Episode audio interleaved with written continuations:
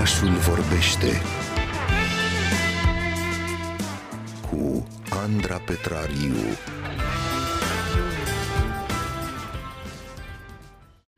Orașul vorbește și vă mulțumesc mult că ați rămas alături de noi și că nu ați fugit în cafenele încă să vă savurați cu toții cafeaua. Vă spuneam că discutăm aici la Radio România Cultural despre autenticitate în bucătărie astăzi. Pentru așa o discuție o avem alături de noi pe Adriana Sohodoleanu, doctor în sociologia practicilor alimentare și fondatoarea site-ului biscuit.ro. Adriana, mulțumim mult că ești cu noi astăzi. Bună dimineața! Bună dimineața, Andra! Ce mai simți, Adriana, în prezent când auzi vorbindu-se în jurul tău despre autenticitate în bucătărie? Sunt foarte curioasă. În engleză termenul ar fi cringe. Pur și simplu mă aricesc un pic intern. Asta și pentru că autenticitatea e de fapt un construct. E o treabă destul de inventată, să zic așa, în unele cazuri, mai ales când e vorba de bucătărie. Și sunt cercetători care o numesc un red herring, un herring roșu, chestie care nu există, ceva care se dorește a fi o diversiune, o distragere de la obiectivul principal, original. Autenticitatea, dacă te uiți în DEX, e ceva adevărat, real, original, cu antonimul automat fiind fals, contrafăcut, prefăcut, neadevărat, neoriginal. Acum e foarte subiectivă discuția, totul e relativ când vine vorba de mâncare, de gust, de poveste, istorie în spate, pentru că nu putem ști cu adevărat cât de autentic este un preparat, având în vedere că cu cât e mai vechi, cu atât e posibil să fi suferit diverse modificări. Știi și tu, Andra, cum e?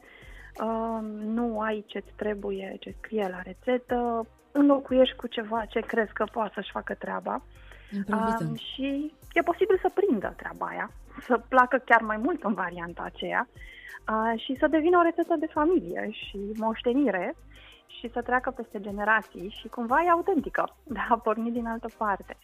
Apoi mai este și cu împrumutul dintr-o bucătărie, de la o vecină, de peste gard, te uiți cum a făcut altcineva, de ce a făcut așa, încerci și tu, faci identic sau poate interpretezi puțin acea schimbare, dar automat ai adus o modificare a rețetei, preparatului. Și de asta spun că e foarte dificil să stabilim ce e autentic și ce nu. Dar există posibilitatea de a reține acest lucru, că nu ar trebui de fapt să ne agățăm de autenticitate, să judecăm lucrurile prin prisma originalității lor și atunci o să fim super ok. Ne scutim de foarte multe alte gânduri și întrebări. Așadar, nu e important să fie neapărat autentic, ci este foarte important până la urmă să fie bun și gustos, nu? Asta, da, cu siguranță. Când e vorba de mâncare, cred că este primul criteriu. Și apoi, cine stabilește că e autentic sau nu? Cine are această autoritate de a spune e corect, nu e corect? Am putea să ne gândim că, ok, primii experți nu sunt bucătarii, dar discutând cu foarte mulți din bucătarii tineri, din nou val de la noi, am descoperit ceva foarte interesant. Îi întrebam și recunosc că era o întrebare capcană. Ce e mâncarea autentică? Și ei răspundeau ce este mâncarea autentică pentru ei. Și ei spuneau așa, marea majoritate. Păi mâncarea autentică e ce-mi făcea mama în copilărie sau acum, ce făcea bunica. La care eu mă gândeam, bun, da, mama ta e diferită de mama mea, de mama lui Radu, de mama lui Alex, de mama lui Sorin și așa mai departe. Prin urmare, nu există o mâncare autentică și aceeași ciorbă de fasole, dau și eu un exemplu, e autentică pentru fiecare în parte, dar luate la bani mărunți sunt poate foarte diferite. Deci trebuie să ne gândim cine spune că este autentic și ce înțelege prin acel lucru. Mă mai gândesc și la faptul că de multe ori ne stabilim cumva un standard atunci când mâncăm pentru prima dată ceva. Gustând în premieră un lucru, practic creăm o definiție pentru acel preparat. Și acum depinde de norocul fiecăruia dacă mâncăm un lucru bun și corect, cât mai apropiat de ceea ce spune un Larousse gastronomic, să spunem, sau o copie mai mult sau mai puțin fidelă.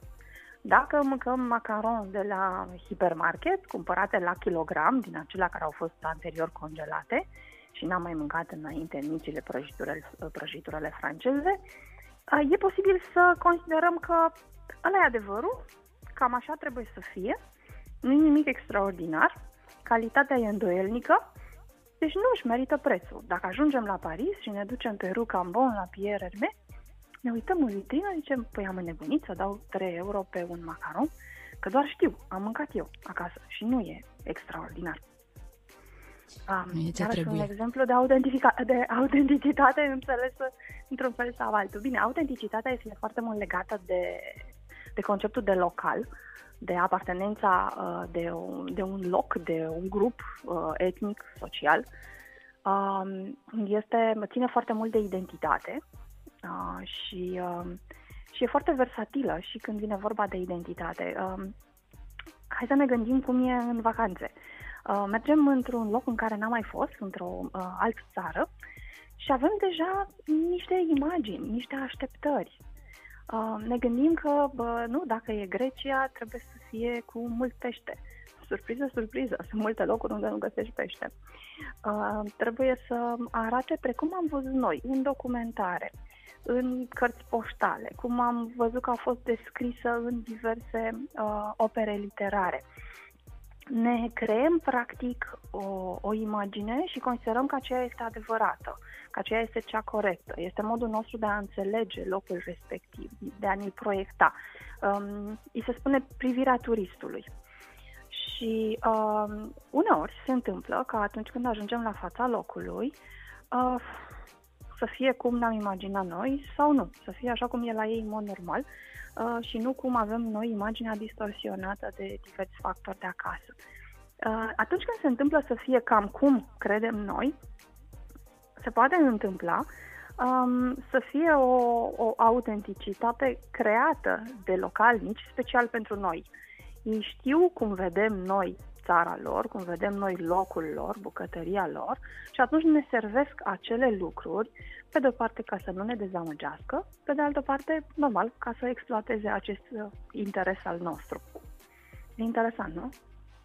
E foarte interesant ceea ce îmi spui și chiar mă gândeam la asta, cumva când vorbim despre autenticitate, cred că de fapt ne referim foarte mult la o nostalgie, așa cum spuneai, la gustul mâncării pe care l-am învățat noi acasă și l-am considerat autentic, dar și la aceste călătorii, la aceste amintiri despre care tu vorbeai, nu? E nostalgie până la urmă, Adriana, da. Sau nu e? E multă nostalgie acolo. Și e multă identitate, pur și simplu face parte din identitatea noastră, mâncarea pe care am mâncat-o acasă și face parte din identitatea celuilalt, locul pe care îl vizităm și pe care îl gustăm. Practic noi mâncând mâncarea unui loc, unei țări, unui grup, mâncăm locul acela. Îl înțelegem prin mâncare și uneori îl înțelegem puțin altfel decât poate e în realitate și există diverse circumstanțe, unele atenuante. Mă gândesc acum la mâncarea chinezească pe care o mâncăm la noi acasă. Acasă însemnând termen larg la noi în țară sau în Europa sau în Statele Unite, în afara Chinei, de fapt. Și avem o anumită reprezentare a acestei mâncări chinezești. Și apoi ne ducem în China și mâncăm mâncare chinezească și nu e cum știam noi că e mâncarea chinezească și parcă nu e chinezească. Da, e la mama ei acasă, deci teoretic este chinezească. Sau nu găsim în meniurile din restaurantele chinezești mâncăruri chinezești pe care le mâncăm noi în Europa, în Statele Unite și așa mai departe. Un exemplu este Chop Suey, care e un preparat inventat, preparat chinezesc, dar inventat în America. Se spune că un bucătar se pregătea să închidă, strânsese tot în bucătărie, a venit un grup de clienți înfometați, n-a vrut să îi lase așa și pur și simplu a creat ceva din tot ce mai rămăsese de peste zi. Și se mai zice că acest Chop Suey ar fi de fapt pronunția stâlcită, așa cum ar face un chinez, a lui Chop Suey, a deșeurilor tocate mărunt. Mâncăm Chop Suey, considerăm că e mâncare chinezească, poate nu cum ne gândim intenționat, e autentică, nu e autentică, dar o băgăm în acea categorie sub umbrela chinezesc. Și surpriză, surpriză, ajungem în China și nu o găsim. Dar deci, când ne autenticitatea întoarcem, e tricky. E relativă, dar când ne întoarcem din China sau din străinătate, percepția noastră când ne întoarcem acasă se schimbă totuși sau ne rămâne în minte tot preparatul mâncat în România pe care îl considerăm noi autentic? N-aș putea să dau un răspuns la această întrebare. Cred că depinde de foarte mulți factori, printre care cât de mult contează pentru fiecare individ ce mănâncă și locul pe care îl acordă poveștii sau informațiilor despre un preparat sau altul. E relativ, din nou, totul e relativ în această discuție despre autenticitate. Adriana, îți mulțumim foarte, foarte mult pentru toată această porție autentică de cultură la farfurie. Vor mai fi și altele în săptămânile care urmează, așa că sper să fiți alături de noi și de Adriana Sohodoleanu aici la noi în oraș, dar și pe site-ul său pe biscuit.ro pentru și mai multe povești gastronomice. Mulțumim mult, Adriana! Orașul vorbește cu Andra Petrariu.